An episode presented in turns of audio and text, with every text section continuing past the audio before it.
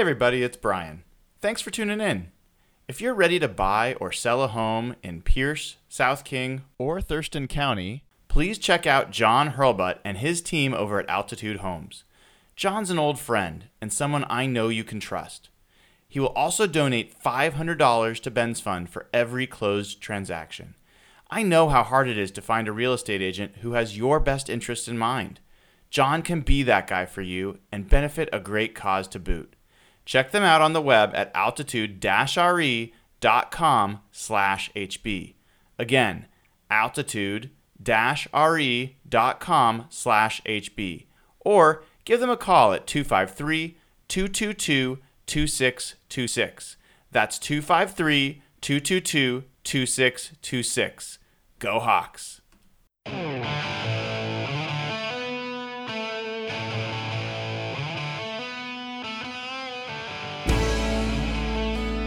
Everybody, it is uh, Brian Nemhauser, and we're back for Real Hawk Talk. It has been, for me, it feels like it's been ages, at least a couple of weeks, and uh, uh, happy to be back. It's day before Thanksgiving, and um, with us, um, hopefully, there's no power outages or other things that come come along. Um, is Nathan Ernst? Uh, how are you doing, Nathan?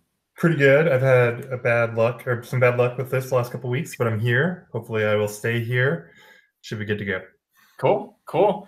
Uh, we're hoping to be joined by Jeff uh, a little bit later, as well as Will Cornell.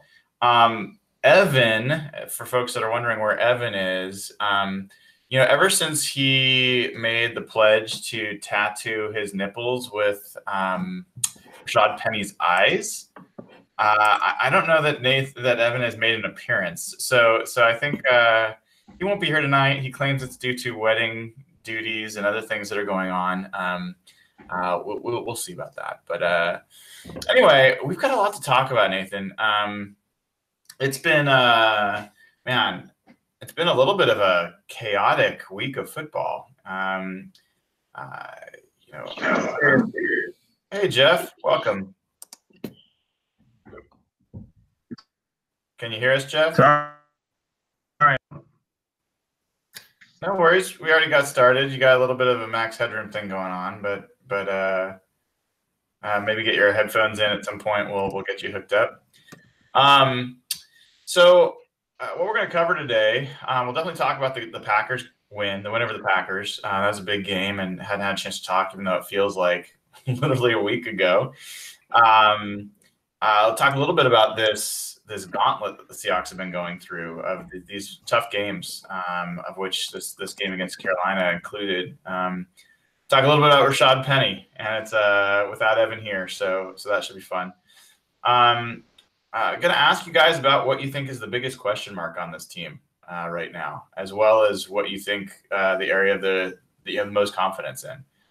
Um, and then we'll get into the matchup with the Panthers um, and take some Q and A from from folks joining um, in the pod and uh, look at that. And we'll always come back to what we got wrong. So, uh, Jeff, um, you all good to go? You can do a sound check here real quick. You say something? Yeah.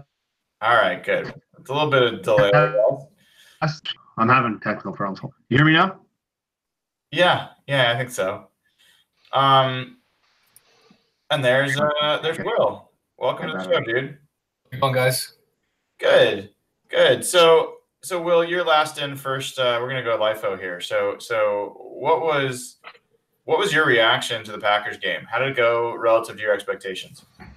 Um, went pretty relatively close to my expectations. I thought it was going to be a close game. Um, uh, I, in many ways, I kind of see these teams as, as being the same kind of level. So I thought it could have gone either way. I think you played that game 10 times. It, it could probably split. Um, I think being at home helped Seattle.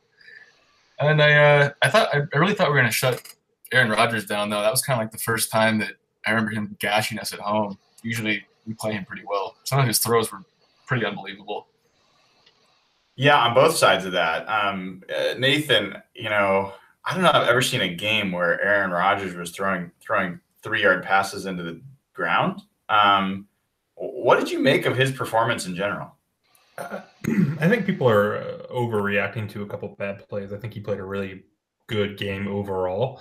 Um, I mean, and he had some unbelievable throws. You know, the touchdown to Tanyan or whatever that guy's name is um, was pretty one of the more ridiculous throws I think I've you know seen this year, and, and he has kind of a laundry list of those type of plays. So, you know, he he totally biffed it when it when the game was on the line on that third that third down pass, and I mean that was pretty inexcusable. But uh, I, I thought he played. Uh, I, I think that those kind of things are outweighing people's perception of his overall game. Yeah, were, were you surprised that the Seahawks won that game? Kind of. Uh, going into it, I was very confident that the Seahawks would win, um, and I thought they might win fairly big. Uh, but then when they fell down, what were they, 14 and 14 3 at one point? Um, uh, yeah, at that point, you know, it seemed like that game was was going to be a tough one to come back um, and get. So yeah, it, in the end, I was pretty surprised to see him pull it off. Yeah, it's interesting. I mean, uh, the Seahawks do not seem to be built to come back um, that often, and I think we've talked about that. So far this year, we haven't seen as much from from Russell Wilson uh, being able to complete those comebacks, but uh, in this case, they did. And I mean, they were ahead. If I'm remembering right, they they pulled ahead in the second quarter. Like from being down 14-3 in the first quarter, they were ahead 17-14, I want to say, um, the second quarter. So they came back pretty quickly. Um, then they fell behind again, and they had to come back again, and had to come back late. So um, I think that was nice to see. Uh, and, and I thought the Packers defense played pretty well in general. I think they they struggled on a couple of the the running plays, and I think they struggled with um, Tyler Lockett primarily. But other than that, I thought the Packers defense actually came came out and played a pretty good game. Um, Jeff, uh, gonna give you a shot again. Um, any any big takeaways or reactions from the Packers, the win over the Packers? Um, yeah, I overall I the game, and I thought that a lot of it came from the Packers screw ups. To be honest, the Seahawks were great in the second half. The big takeaway is that the offense is better than a. You hear me? Your your your uh, connection is uh, bad. it, it's struggling. It's struggling. Bad. Yeah, I don't know. You might have to take see if there's anything you can do about that. Uh, uh, we got that you had a big takeaway and then and then a pause, a very dramatic pause. So I was excited to hear, but but I think we're gonna have to wait on that. Um, you know, I- I'm curious. You know, as you guys uh, as you guys look at the, we we talked about this four game stretch before it started, and it was going to be um, it was going to be home against the Chargers. It was going to be at the Rams, home against the Packers, and at the Panthers. And as of right now, the Seahawks stand one and two with a chance to go two and two. Uh, you know, if they if they manage to get go two and two through this stretch, um, what does that mean? You know, what what's your what would be your takeaway if if they were able to uh, to achieve that? Will, why don't we start with you? Um, I said kind of going into this four game stretch that if we were able to split, I would be happy. Um, only because it, it's it's pretty grim uh, looking in. Um, not much would change for me though if we're able to split and, we, and beat Carolina this week. Only because I that's kind of what I expected. Um, yeah, I think if we were a little bit better of a team, I think you'd expect to go three and one. Uh, I think four and zero is kind of I don't think that's unreal unrealistic to expect, but I I don't think much would change for me. I think that two and two kind of is a good indication of where we're at right now. So Nathan, they started out 0 and 2, um, losing that Chargers game and losing the Rams game. Um, you know, it, season was looking pretty precarious at that point. Do, do you feel like the Seahawks become legitimate playoff contenders um, with a win against Carolina, do you, or do you think it's pivotal in that way? Oh, absolutely. It, it, I think if they beat Carolina, they are more or less in the driver's seat for a, a playoff spot, right? I mean, if they beat Carolina, um, they have a tiebreaker over them, um, and then they get the you know the, the two gimmies against San Francisco and the, the third gimme against Arizona. That that puts them at nine wins. Um, I think that puts them in a really nice spot. So if, they go, if they end up going two and two and beat Carolina this week, then uh, I, I think. Uh, I mean, I think I'd be pretty disappointed at that point if they don't end up finding a way into the playoffs. Yeah, I mean, I think for for folks that haven't been following along, um, uh, so they, they basically they have tiebreakers over a lot of the teams that they're playing against or, or contending with for the playoffs already.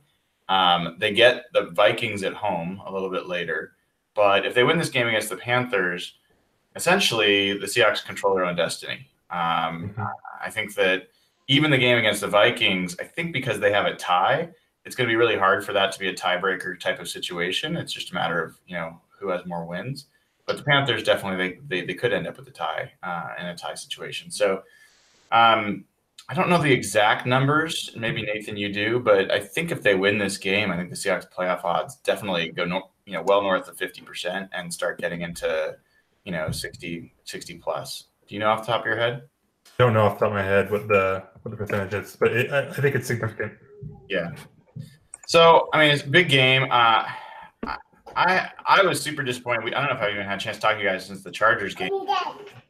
Uh, the Chargers game for me was a big um, was a big step back. You know that that was a situation where the Seahawks had just had a you know their most convincing win in Detroit, and we're coming home and we're gonna have five of their final seven games at home and laid an egg. I mean, they came out. Russell Wilson played uh, I think his worst game of the season, arguably, and and uh, I think that largely him and Brian Schottenheimer cost the team that game. Um, I mean, the Chargers played really well, but I think the Seahawks absolutely could have won that game if they came out and played uh, more sensibly than they did.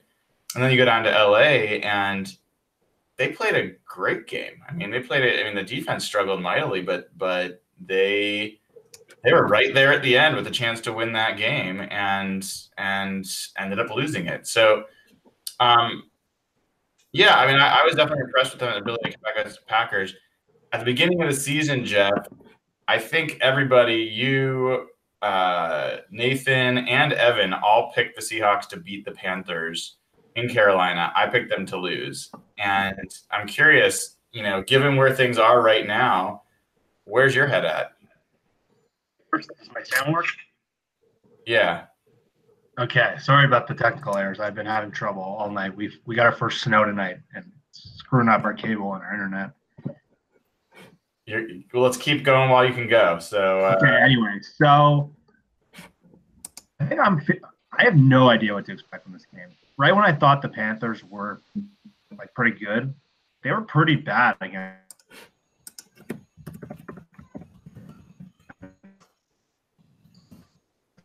Ah, we're losing you again, Jeff.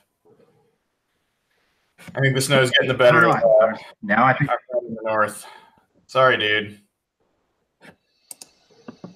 Um, so well, we're going to be taking some questions from folks in the, the chat pod. So if, if people have questions, feel free to, to start asking them and, and I'll get to them a little bit later. But uh, one of the players that's actually stepped up the past couple of games is Rashad Penny. And uh, I'll start by saying he's a guy that I've been pretty hard on and um, been looking for an opportunity for him to show anything of, of real interest. Nathan, you know, I, as a aficionado of the run game and of you know running backs, uh, what's your what's your impression of, of what you're seeing from Rashad right now? He looks. I mean, he looks like a professional back. I think that's that's maybe a step up from what he was looking like earlier. Mm-hmm. Um, I don't know that he looks especially impressive right now. Um, but he's kind of doing the same stuff he did in college. Like when you watch his college tape, I, I, think I've talked about this a lot now. He would make these kind of these little moves that would leave defenders kind of grasping at his ankles or grasping at his legs and kind of all times grasping air. And you're seeing that now. You know, he did that on that that crazy cutback run. Um, he did that. Uh, he had a really nice move uh, on the, the the play where Russ got out and kind of was lead blocking for him. Um, so it's a little it's it's still a little early. Um, I think he's doing the things that I was kind of thinking he would do coming out of college when I was a little bit more optimistic about him. Um, but considering how bad he looked the first few weeks, I think it, it still bears a little wait and see with him. Uh, but I mean, he doesn't look like you know some you know epic bust or anything at this point. I, I think yeah. it's gonna it's gonna be it's still it's, it's, still to be seen whether he's really gonna even approach making that pick look okay just from where he was taken. Um, but he does look at least serviceable, and you can kind of see the potential. Yeah, well, there was an article written about him in the Seattle Times, and uh, I think it was Bob Condotta's article. Um, and there was a quote that jumped out, a couple quotes that jumped out at me. I'm going to read you one of them. So, uh, uh, at San Diego State, he ran a system which the quarterback was under center and Penny was used out of the I formation. Um, we usually ran forward behind, quote, an offensive line making bigger holes than you'd expect. Um, that's Penny's quote. Uh, he also had a quote earlier about um, I've just got to stay warm on the sidelines. I'm not used to playing in cold weather like that. He was kind of blaming his injury on, on his twisted ankle on that. You know, how much how much do you think Penny was a product of of his offensive line in, in college and, and how much do you think that maybe this is just an adjustment to a different style of play in, in the pros? I think the Rams game might have been an indication of that, only because I know a lot of people got really excited after that Rams performance, and I mean, I think there was reason to be just because we hadn't seen much from him, um, you know, before that. But you kind of look at those plays; those holes were pretty wide open, and he did what most, you know, what you'd expect out of any professional running back. I think we just got excited because again, we just hadn't seen any, literally anything from him before. Um, I think at the same time we were we gave up on him a little bit too quickly. I mean, I mean, we as a fan base were so ready to write him off after such a small sample size, and I think it might have been a little unfair. Now, granted, I don't think he had a lot of help considering the guy in front of him has been pretty fantastic, Chris Carson. But um, I mean, I'm, I'm optimistic. I feel a lot more optimistic than I was, you know, weeks ago. Yeah, I think uh, it, it's interesting to me. Like the difference between writing somebody off and clearly stating that that one player has earned more opportunity and another player has not seems to get lost. I think in, in nuance here. You know, I don't think I think Penny had gotten a lot of opportunities and hadn't done anything with them, and now he's done something with the opportunities he got. And I mean, one of the things that's continues to be super frustrating with the Seahawks is um, figuring out what their plan is for when a running back starts playing better. Um, you know, Penny actually started playing well in that Rams game, and he didn't play the rest of the half. Like after that drive where he had two explosive runs, got into the end zone, clearly was finding himself. He didn't play again until almost you know the last play of the first half. So I don't really understand. Pete Carroll talks about um, you know playing the hot hand, but I don't really see a lot of evidence of them doing that so far this season. So, um, uh, you know, I, am not exactly sure who's making those calls, but it, it seems it seems odd. Um, and I don't know about you guys. Like, I'm curious. J.D. McKissic will not be back this week, but he started practicing. J.D. McKissic was a guy that, like Chris Carson, was one of the few players that averaged. I think he was one of only two players that averaged over four yards a carry behind that offensive line and and Tom Cable's run game and all that stuff last season. He also is unique in his ability to to make plays out of the backfield as a receiver, and he's a special teamer. Um, assuming that he is going to be back and healthy in the next you know few weeks, he's starting to practice this week. Uh, Nathan, do you do you want him to take any of the reps from any of the, the three primary running backs getting reps right now? Yeah, um, I'd love to see him get run over Mike Davis. Um, he was the significantly better player uh, last year, and I mean, at the very least, it's worth seeing if he can be significantly better than Davis again this year, or, or if he's still just even better. Um, so I would definitely like look to to him to take some of those uh, the the third down back snaps and and see if he can kind of take the job and run with it. Jeff wants you to know that your beard looks badass. By the way, um, I, oh, I, I, was kind of curious if you were doing Movember. You, I think you said you're just uh, you're just letting. I'm just go. letting it go. Yeah. yeah, are you going like ZZ top level, or or where, where are you going to let it stop? You know, I don't know. I'm just gonna let it go, and we'll see what happens. Is this So like far, it's been it's been slow. It, it's it's not. I feel like it's not really growing much anymore. So I don't know. It's maybe pegged out, maxed out. I was trying for this month, man, and I couldn't do it. It was driving me crazy. Um, I had to shave. But uh, when you said uh, Nathan that that McKissic was clearly the better player between him and Davis last year, say more about that. Like what, from an analytics perspective, or for, from a just you know film perspective? Um, both. Uh, I think he, in terms of being significantly better, um, that's definitely an analytics thing. Um, by all measures, Mike Davis had a really rough year last year, and I mean, obviously, that wasn't all about Mike Davis. And um, but J.D. McKissic was actually one of uh, he performed pretty well, just you know, relative to the league um, in terms of things like success rate and EPA per play, and um, like you said, I think he had a, a pretty you know a decent what was his uh, yards per carry was a little over four, right? Something like that. Four point one. Yeah, exactly. So you know, from a stats perspective, he definitely outplayed um, or outproduced Mike Davis. Um, and then I, I thought he looked good just from film wise too. Like he's clearly a, a talented player. Um, it's it's kind of funny because he's a guy that like didn't really test all that great um, in the combine, but came in with a reputation for being really athletic, and I think he, um, you know, shows that on the field. So he's one of those guys that kind of maybe outperforms combine numbers, um, or maybe what you'd expect from just looking at those. Um, so and, and then he catches the ball really well. You know, Mike Davis. I think he's been a fine player. I think he's played. You know, he stepped up well in that Arizona game. I, I don't want to take anything away from him, but like Mike Davis is not a prototypical third down back, right? Um, and so these, you know, dink and dunk two minute drives that Schotty wants to run, do those look a little different when you're dinking and dunking to JD McKissic instead of to Mike Davis? Yeah, maybe. And so uh, I'd be interested to just see it from that perspective too.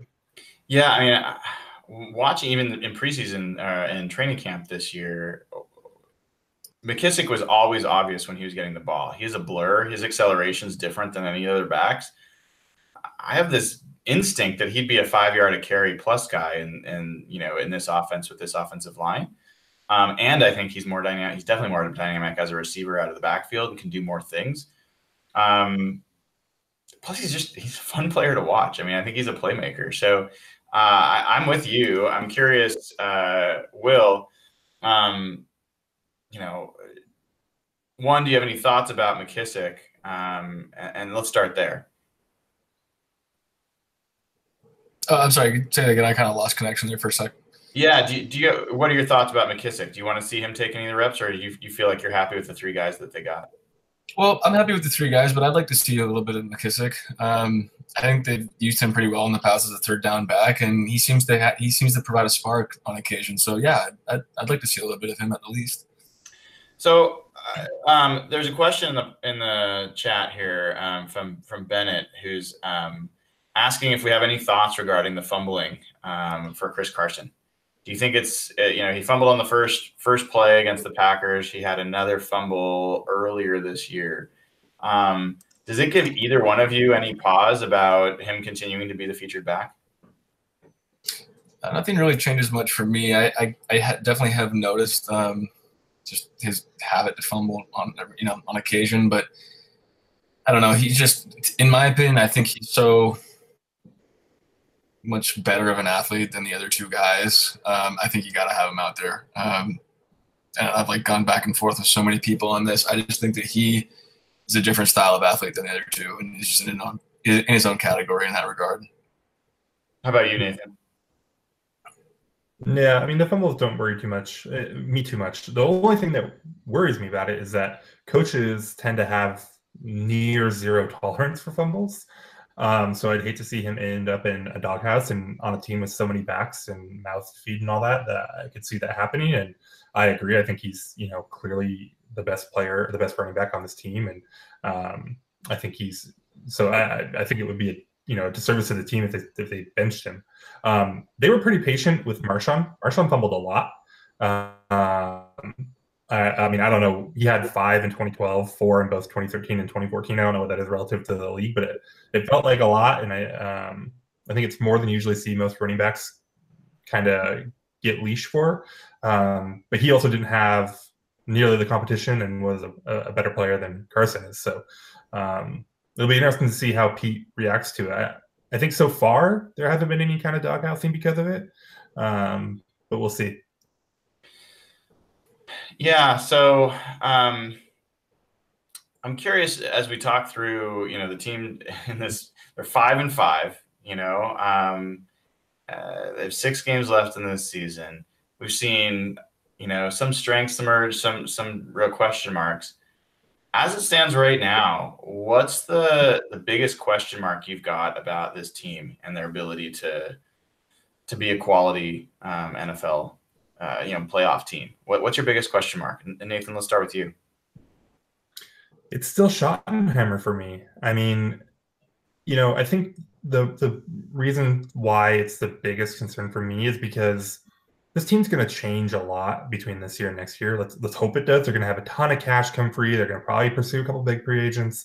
They're going to have another draft. Um, I think this team is going to really, you know, grow. And I think that you can look at this how they're playing this year and kind of project a leap to where maybe they're going to be, you know, opening up another Super Bowl window next year. Um, so maybe it's going to be more of a 2012 than a, a real Super Bowl window, but that 2012 team was damn good. Um, but the one thing that's not going to change is Brian Schottenheimer. Uh, and so, can he put together an offense? You know, right now it's working. They're running and passing about 50 50, um, but they're still relying on a lot of heroics from Russell, um, even though the running game has been legitimately, I think. Um, so, you know, this is one where I, I still don't have a lot of faith in Schottenheimer to be able to put together a cogent passing attack. Um, I haven't seen very convincing kind of two minute or you know quick drives when they've needed those, and so um, I think it's it's the biggest question mark just going forward because you know like that that Monday night game the other night with an aberration. We're not going to see 50 50 you know 50 point games or teams where both teams score 50 points you know that often but the league is going a different way and the league is getting smarter every year about offense and scoring points. And right now, this is uh, you can kind of see where it can work with Schottenheimer, and you can kind of see even with a heavy running approach where they can kind of, you know, slow things down a little bit and keep things within reach. But you know, they still gave up 30 plus points those times. Um, so to me, that's the biggest question mark, and it's not just about this year; it's about you know the coming years too. So that's the interesting thing, Nathan. Like I, I, I retweeted something from Pete this week from his presser. I think it was yesterday or yeah, whenever it was. But um, I think someone asked him about whether he minds going a different direction while everyone's clearly going, you know, pass heavy and and um, scoring um, and he's focusing on the run. And he was like, "No, I love it. I'm happy to go. I don't. I don't mind being different. You know, we've heard this from him before. I've heard, you know, multiple times that he and Schneider actually relish being unconventional. And the question is, sometimes do they get infatuated with being unconventional? And you know, set aside some pretty obvious things they could do that are with convention that could make them better. Um, I do have that question about them, but um, my biggest question mark about this team is actually the defense. Like I, I don't have confidence at all. I, you know, I, I put out a Twitter poll before they played the Lions, asking Seahawks fans, you know, do you feel that this is a good defense? And and I think it was like over ninety percent uh, of respondents thought that they were a good defense. Seahawks were like top five ranked at that point. I didn't believe in them. I, I, just didn't. I don't see the talent there. I don't see the quality. And and then they they went into Detroit and they actually shut them down. And I thought like, whoa, maybe they're better than I thought. Turns out Detroit's a lot worse. You know, like so. Um, the defense has looked pretty, in you know, they've looked incapable of stopping a good offense the last few weeks. Um, but at the same time, I can say Second half of the Chargers game, they didn't allow any points. Second half of the Packers game, they only allowed three points. So there's like these these moments of like I can find some strength, but when I look at the team, like, we'll talk about it going into this week. They're, they're playing a Panthers team that's ranked third in the NFL in rushing, and they're 28th, I think, something like that. And uh, I just don't have a ton of confidence in the Seahawks' ability to to stand up and stop the run. And if they can't stop the run, I definitely don't have confidence that they can then, uh, you know, stop a quality passer from moving the ball down the field. I still don't have confidence in these corners. I feel like Shaquill and Tre Flowers are, are liabilities um, right now. And, you know, the safeties haven't necessarily stepped up recently. So, anyway, I've got a lot of questions on defense. Um, that's where my biggest questions lie. Will, how about you? Yeah, I was gonna. My answer was gonna be on the defensive side as well. I think my answer would probably uh, questions about their consistency from a front office standpoint. Um, I just, I think right now, I guess it kind of depends on where you guys are at, but you know, you're either kind of glass half full or glass half empty right now with this team, and I think that we could all kind of agree that we're at least a a fine team. I don't know that I, I, don't know that we're good. I wouldn't call us great. I don't know that we're a bad team right now either. Five, dude. yeah. Well, yeah, exactly. we are. yeah, exactly. So it's like kind of depends on what side of the fence you choose to stay on, but I just kind of wonder if they'll be able to be consistent enough to build on what seems to be at least a decent foundation right now. I mean, I think I do agree with you. I think we've got a lot of liabilities on defense. Um, I think I think it's something they can still build on. I, I think they've got some young guys that they can they can add to um, in future drafts and in future off seasons. And I, I guess I'm just curious if they're going to be able to hit uh, like they used to. And by no means do I mean hit grand slams like they did in 2012 and 13, but just to have some solid solid drafts. And I think this most recent one is a good example of that. Um, I just I'd like to see more of that. And I, I, think if they can continue building this team from where it is now. Um, I'd, I'd like to think that we could be great again. So I'll turn it back around to you. Um, you know, what what's the part of this team that you have the most confidence in right now? That you feel like, regardless of opponent, you feel confident they're going to be they're going to do well. Um, Russell Wilson. I, that might be the uh, the obvious answer, but um, I mean, the guy's just been a, a, pillar of consistency since he's been in the league, um, and Russell's just always been that guy that, that to me as a fan gives me belief that we can still win any game, um, even when we don't have a shot. So I think if you you know build around that, the rest is history. I wish I could say Russell Wilson was the thing I had the most confidence in. I, I am not there yet. I mean, I, I, feel like he's been more up and down um, this last few games than I would like to have seen from him. But um, especially the Chargers game is, is still fresh in my mind. But uh, you know, for me, it's the it's the offensive line and the the running game, which is crazy to say considering where this team was just you know the last couple of years. But um, seven games in a row, 155 yards or more rushing, something like that. Um, that's you know a pretty rare feat, and and they're doing it from the opening snap and all the way through um, for the most part. So Nathan, where where do you have you know? Is there one part of the team where you feel really confident, um, you know, week in week out? It's Russ. Um, I mean, he is not having his best year. Probably he's had a few bad uh, turnovers, especially bad plays. But I mean, I don't know. Like I, I think I talk, uh, we get a little myopic about Russ. Like yeah, he sailed the ball over Doug's head. That was really bad. Um, you know, Aaron Rodgers threw a third down play with the game on the line, the ball in the dirt. Uh, Patrick Mahomes had two drives at the end of the Monday Night Football game and threw picks on both of them. Um, you know, we saw Goff uh, airmail a couple balls in the Rams game, right? Um, we saw Philip Rivers get shut down uh, in the second half of the Seahawks game. You know, the only guy right now that's really playing perfect football is is Brees probably, and, and, that'll that'll that'll go away. He'll, come back down there. He'll still be Brees. He'll still be awesome. But you know, we expect so much of Russell sometimes, and I think we forget too that he's still adapting to a new offensive coordinator. You know, I mean, people expected him to kind of pick up this year and you know be amazing, and there was a learning curve, and you know we joke about the accountability stuff and how he's not running anymore, but I think that there's a little bit of a learning curve there right now, um, where they're asking him to do some stuff, and I don't think he always feels 100% confident with him with it. Um, but it's I think it's coming. I think it's it's getting better. Um, and so you know I, I I don't think there's any question that the pillar of this football team is Russell Wilson. Um, there's there's other good stuff about it, but I don't know what else there is. You know, the running game is nice and all that, but like you know, we've seen that fall short um, against the better teams and, that they played against. So uh, to me, it's Russ.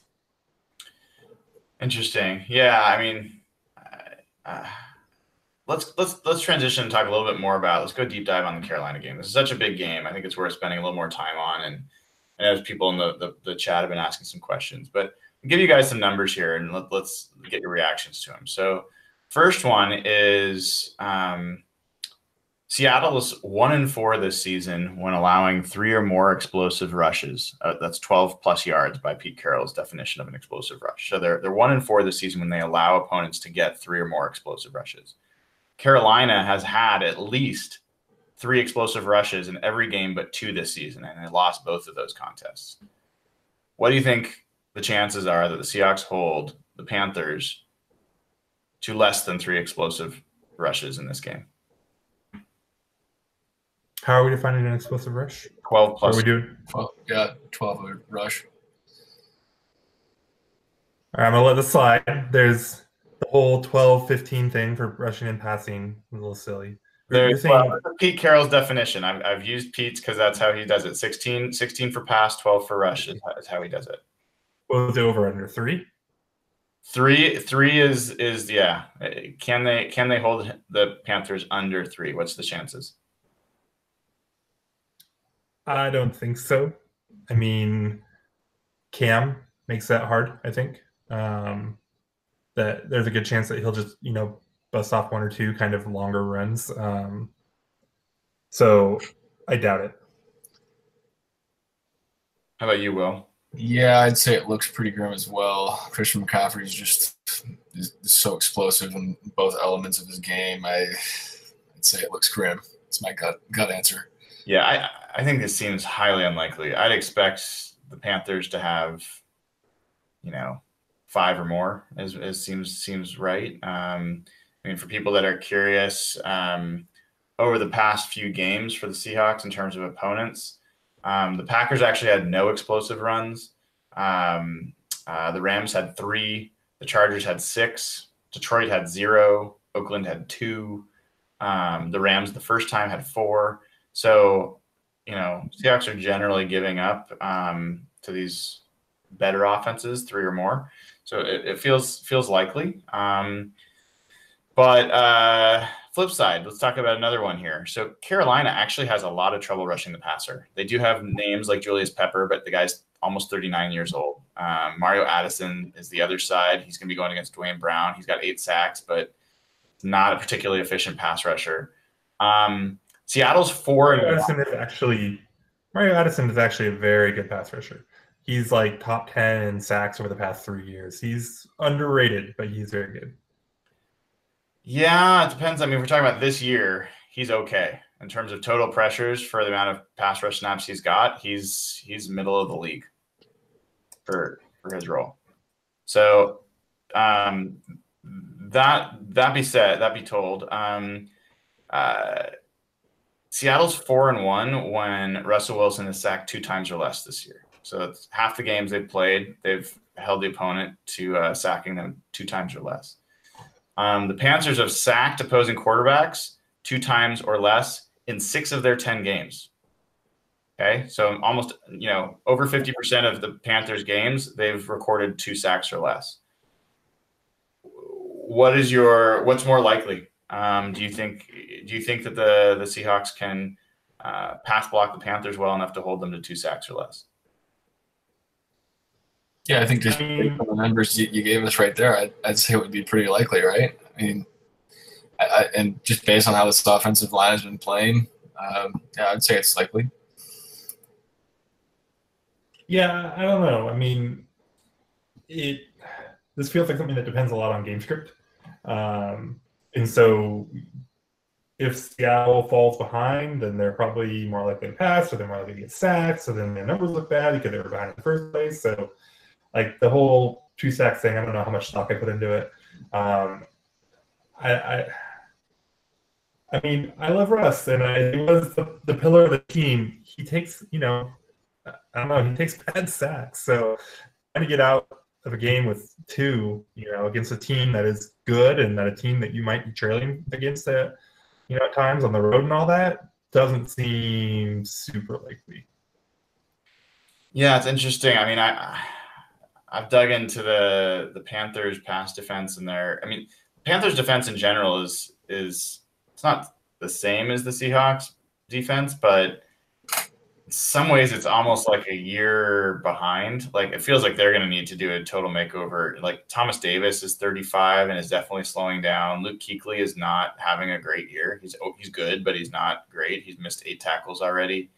Um, you know the secondary is pretty weak. Uh, you're talking about Captain Munnerlyn. Um, what are the other corners? Um, uh, one second. I gotta, they have a guy I like, and I can't remember his name now. Right now. Yeah, him. I like him. James Bradberry, um, and then Donte Jackson. Um, Bradberry seems okay, but I mean, he is giving up, you know, 107 passer rating this year and five touchdowns. So um, he's not, he's certainly not flawless. So I don't know. I mean, the Seahawks, um, like I said, the Seahawks have have gone, um, you know, in half their games they've given up two sacks or less, um, and they've faced a lot of teams that were much better pass rushing teams than this one is. So I'd say you know sixty percent chance the Seahawks end up pulling that off. So let's let's play this then. So let's assume for a second that the Seahawks hold the Panthers to two sacks or less, and they give up three or more explosive rushes. Who wins the game? Oh, Seattle. It, it, Seattle sacked less than two times. Yes. Yeah, they win. Will you feel any different? Oh no, not at all. I, I, think if you're able to accomplish both of those things, it looks pretty good for you. Give like I don't know, 70, 80 percent chance of a win at that point. So here's here's an interesting piece, and I'm not surprised, Nathan, that you feel you feel that way, given you know uh, my proclivities. Your, your, yes, your your your yeah. proclivities. So, um, I mentioned that the Seahawks have had over 150 yards rushing in seven straight games.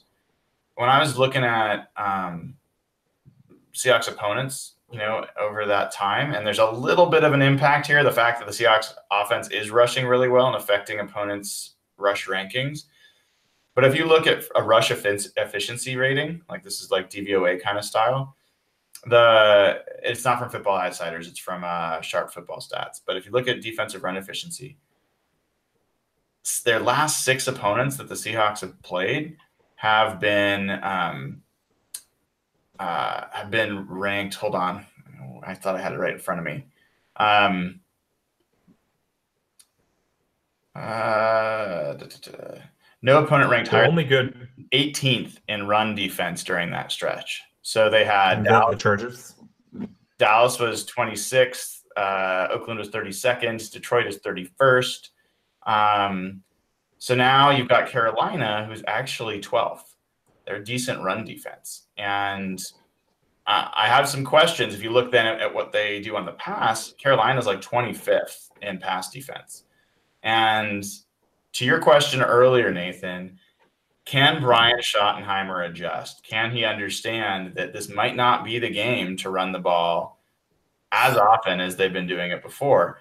My guess going in is the Seahawks are going to run into that brick wall over and over again, and it's going to take them at least at least a quarter before they realize, um, you know, and they'll probably be behind before they realize that they have to switch over. But this is actually, I mean, the the inverse of that is if you look at it, this is the first time the Seahawks have been playing a pretty weak pass defense for at least the last four weeks. The Chargers were 13th, the Rams were 11th, the Packers were, um, I just lost it, but uh, they were also pretty high. And um, the Packers were 15th. So 13th, 11th, and 15th. The only three times that the Seahawks have paid, played a pass defense that's lower than 25th, they those are their biggest wins at Detroit, against Oakland and home against Washington.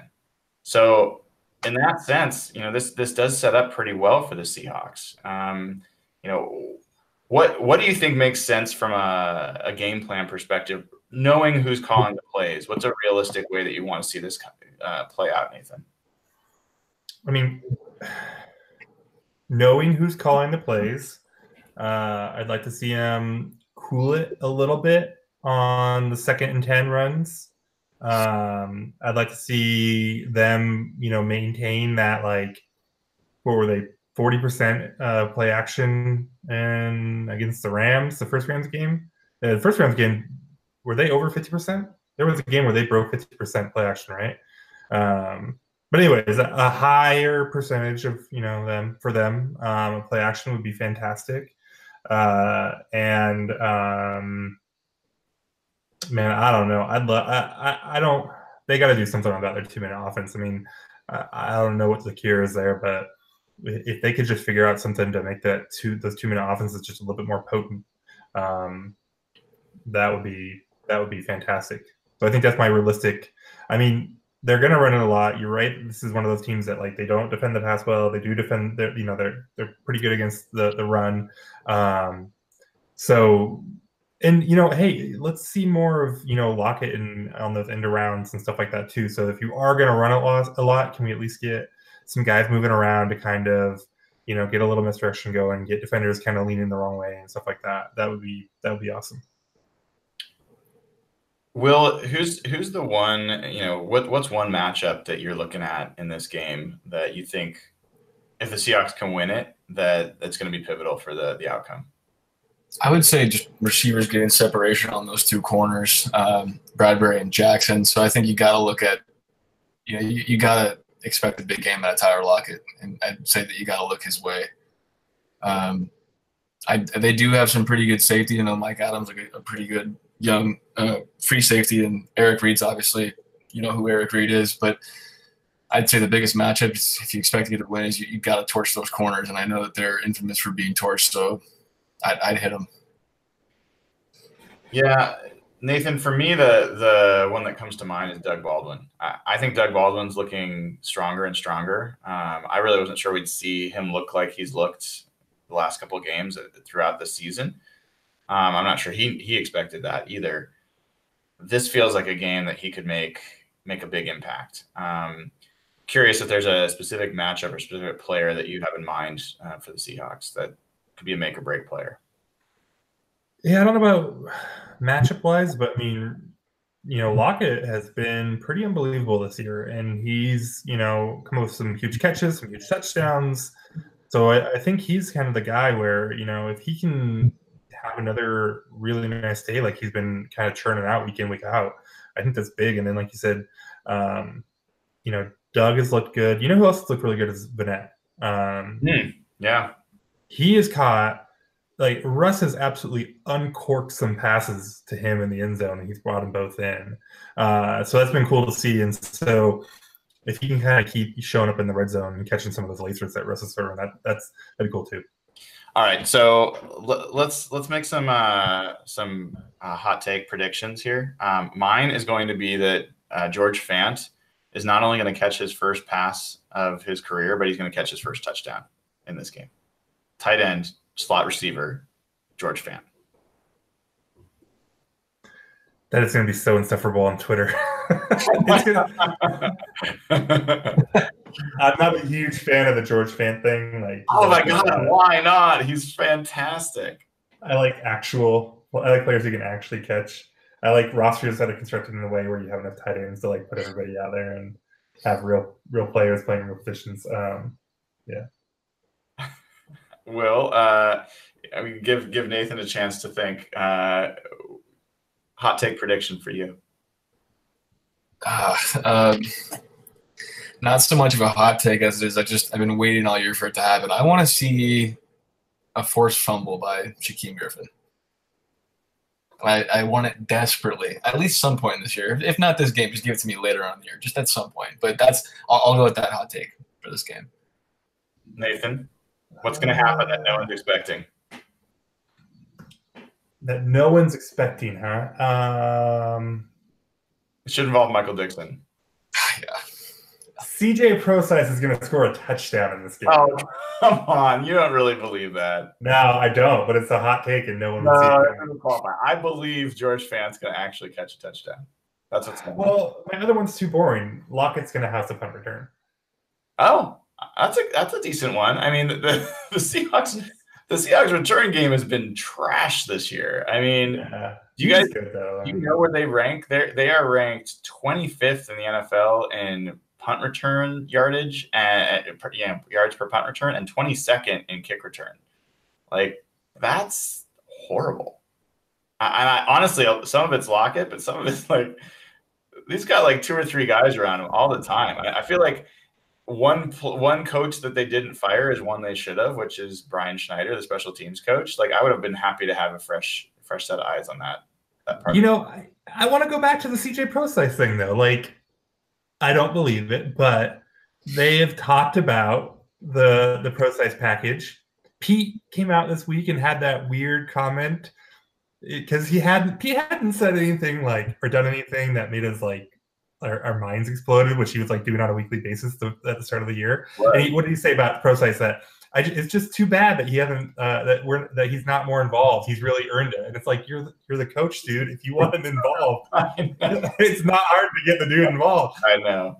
And okay, but we kind of talked about this before too, where sometimes it seems like they kind of they'll slow play things, and I don't think this is an uncommon thing in, across the NFL at all. I think it might be weird to have something at this point in the season that you haven't shown yet, but the season senior Prosise package is one, and if you were going to break some weird stuff out, a road game with you know the playoff implications that this one has, I think maybe we see a CJ Pro touchdown in this game. Mm, all right, you're talking yourself into it. I like it. I am. I am. I don't believe it at all, but I am talking myself into it. I like it, man. It would be nice to see because it, it has not been close to happening. That's for sure. You, you know, it'll be nice to see. And this is a, a, a room temperature take. It's not even take. We will see Cam Newton put a towel over his head on Ah, Sunday, which I will be glorious. I I mean, love it every time. ah, you know, you know, what would be the best. It would be like better than seeing him put a towel on the head. It would be actually seeing Russell Wilson go to the post game press conference dressed in a Cam Newton outfit. That would be amazing. totally troll the hell out of him. That would be fantastic. An impossibility. Oh my um, god! If he did like a, a Ryan Fitzpatrick kind of style, where he just goes and steals his clothes and put them on, oh my god! I, I They would be so huge on him. He'd look like a little kid. Cam's got like six inches and like 50 pounds on Russ, probably. Russell Wilson wearing that that Mary Poppins top hat or whatever that, whatever the hell he wears. the bolo, like yeah, I don't know what's going on there, and, and somewhere, somewhere, someone's like saying Cam Newton's got the best fashion style around, and I I don't know where they are, but but I'm sure they exist. So, um, yeah, it it's fun to have a, a game like this. It's a game that matters in a season that honestly, a couple games into it, I don't think that most of us thought that there'd be a meaningful game 10 games into the season. Um, and I think some of it's the Seahawks have played a little bit above their their talent level. Um, some of it's been that the league is kind of fall. The NFC is kind of falling back to the Seahawks. Uh, you know, to be five and five, potentially be one win away from controlling your destiny into the playoffs.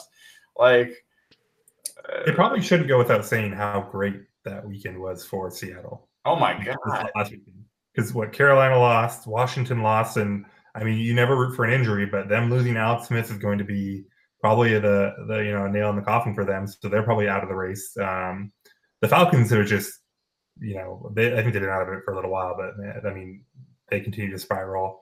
Um, and somebody else with the Philly, Philly lost.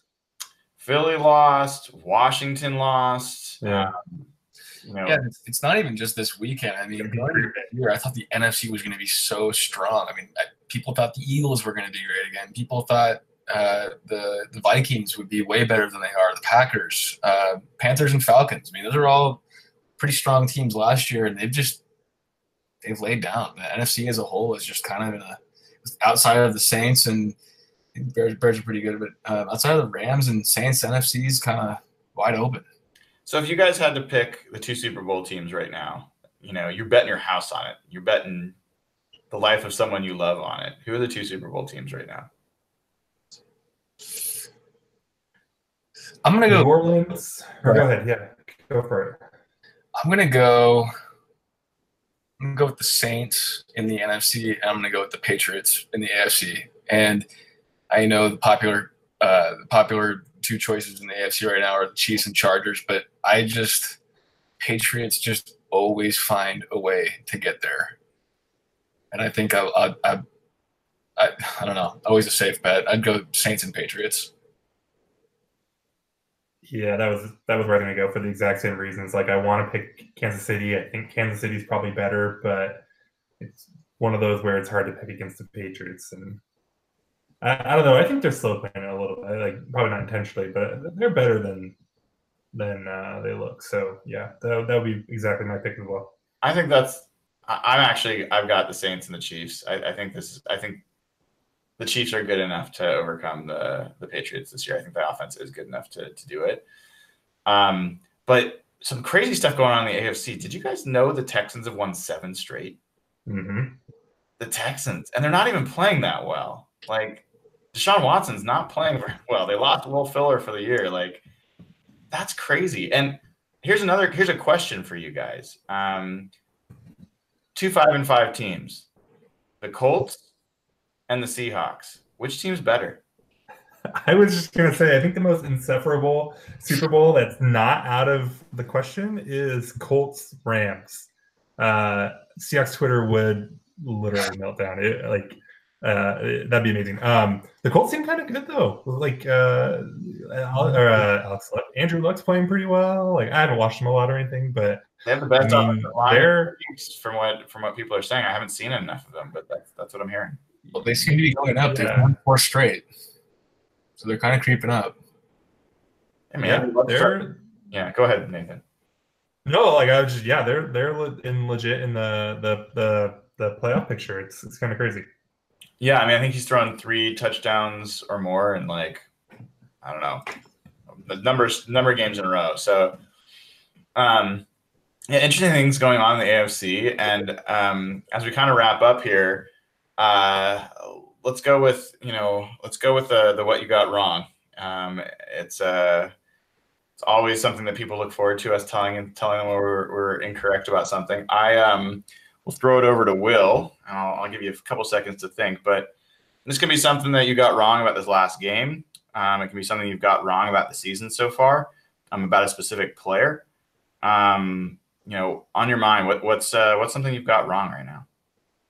Um, I'll go with the most recent game. I thought that we were going to give Aaron Rodgers fits at home again, as we seem to always do in recent years, and he absolutely seemed to torch us. I mean, there was were there really people out there saying that he had a bad game? Because I mean, to my recollection, seems like some of those throws were just phenomenal. I mean, like literally unbelievable. I mean, like that third and nine throw to Davante Adams. I think it was Jarran Reed in his face. Just you know, just tosses it 50 yards, no problem. Just right in his hands. I mean, I don't know. I, I thought that just the home crowd and Aaron Rodgers coming to town, we were going to give him problems, and he torched us. So I was wrong about that.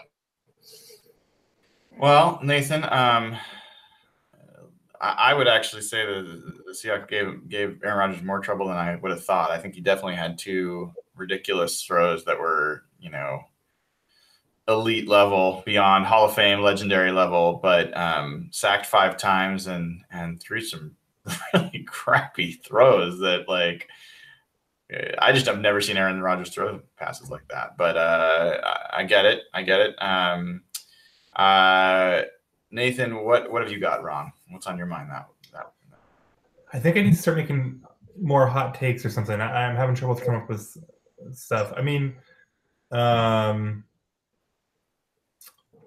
I, I, I don't, I don't, like I said earlier, I'm still in wait and see mode with Rashaad Penny. Um, but he has been uh, out of nowhere. He's been way better the last two weeks than I thought he was going to be at any point this year. So, um, I don't know where he ends up, but I think uh, I've definitely been wrong uh, about where what I thought he'd end up contributing to this team this year.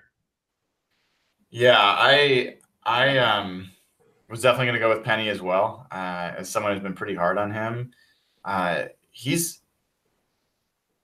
uh, he hasn't convinced me that he's going to be great by any stretch, but he's shown something. He's actually made players miss. He's he's had a few plays that looked like professional running back plays, um, making a you know a defender one on one grasp at straws. You know that like that's grasp at air, I should say. Like that's progress. It's nice to see. So um, you know, I guess I'll qualify as wrong at that. I will also say I was wrong in that I was sure that Mike McCarthy was going to go through it for it on fourth and two. I can't believe that they punted that ball, and uh, I'm so happy that they did. Um, so let's Uh, get, go ahead. Go ahead, Nathan. did you hear uh, Ken Norton's comment about it afterwards? I did not. I don't remember what it was either, but it, he basically said the, the exact same thing that, you know, thank God he didn't go for it. that he was terrified they were gonna, and he was really happy when they punted. Yeah. Yeah, I don't. I just don't have much confidence in that defense. Um, I don't think they were going to Dude, so- stop them on third and two, let alone do it again on fourth and two. So is Mike McCarthy widely hated, or is he actually secretly so good that NFL coaches are trying to get him fired? Because uh, what Tom Brady said was it in the offseason or something like that, that if Rodgers played in his offense, he'd throw for seven thousand yards or something like that because he's so much more talented than than he is. Brady speaking of himself, that, that saying that Rodgers is so much more talented. Like, and then Cor- Norton kind of comes out and is like, "Thank God he didn't go for it." Like, I mean, you don't usually see kind of no, uh, you know other people crap on a coach quite like that. Well, and that NFC title game in 2000, you know, 14, um, well, technically 2015, uh, when they had Rodgers hand the ball off and get really conservative, you know, I know Rod, there was a lot of Packers fan want McCarthy fired. They've wanted him fired for a while. Um, they're not happy with him, and and it is a view of what a team can look like with a Hall of Fame quarterback getting to one Super Bowl and and that's what they're looking like right now. They don't look like they're getting closer to getting back at all. Um, I think they anyway. We could talk about the Packers, but I think only so many people want to know. So you know, it, there is no guarantee. Just having a good quarterback means you're going to get back to contention um, anytime soon.